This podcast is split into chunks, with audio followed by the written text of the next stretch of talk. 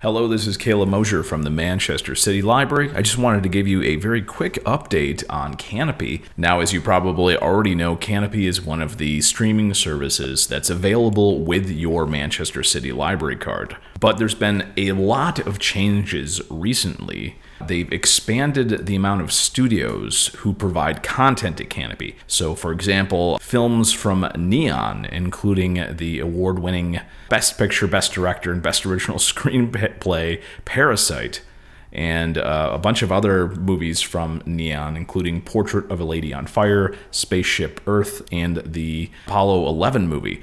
So many award winning films have been added recently, and just recently, the MGM studio has been added to Kanopy. So, as a partner, that means there's going to be over 100 feature films that will be added, including films like uh, Moonstruck, Four Weddings and a Funeral, and movies like Fargo, Hoosiers, and just too many to name. In any case, Kanopy has always had a lot of really interesting independent stuff on there.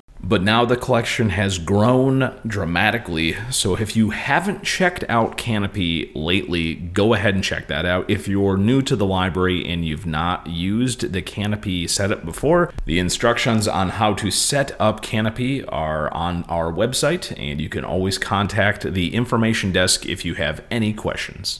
Also, it's October. I just checked out the Kanopy Fright Fest, and boy, there's just an amazing assortment of horror movies of every variety, everything from Day of the Dead to a Billy the Kid versus Dracula. It's it's an amazing selection. If you are interested in some scary movies for Halloween, boy, Kanopy's got you covered. And if you're interested in a more light-hearted affair, they just added Teen Wolf. So if you want to watch Michael J. Fox as an 80s werewolf, then Kanopy has that as well.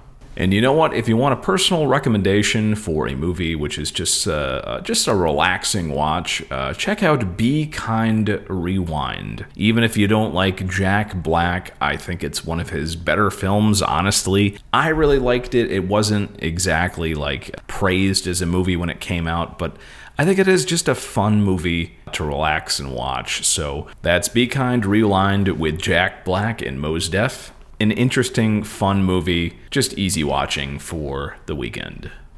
And please reach out to the library if you're interested in more recommendations for our online streaming services. My contact information is on our website, and you can always reach out to any of our social media, and I will be able to get your questions answered on there as well. Well, have a great October, and remember, you can always find out what's happening at the Manchester City Library on our website, manchesterlibrary.org.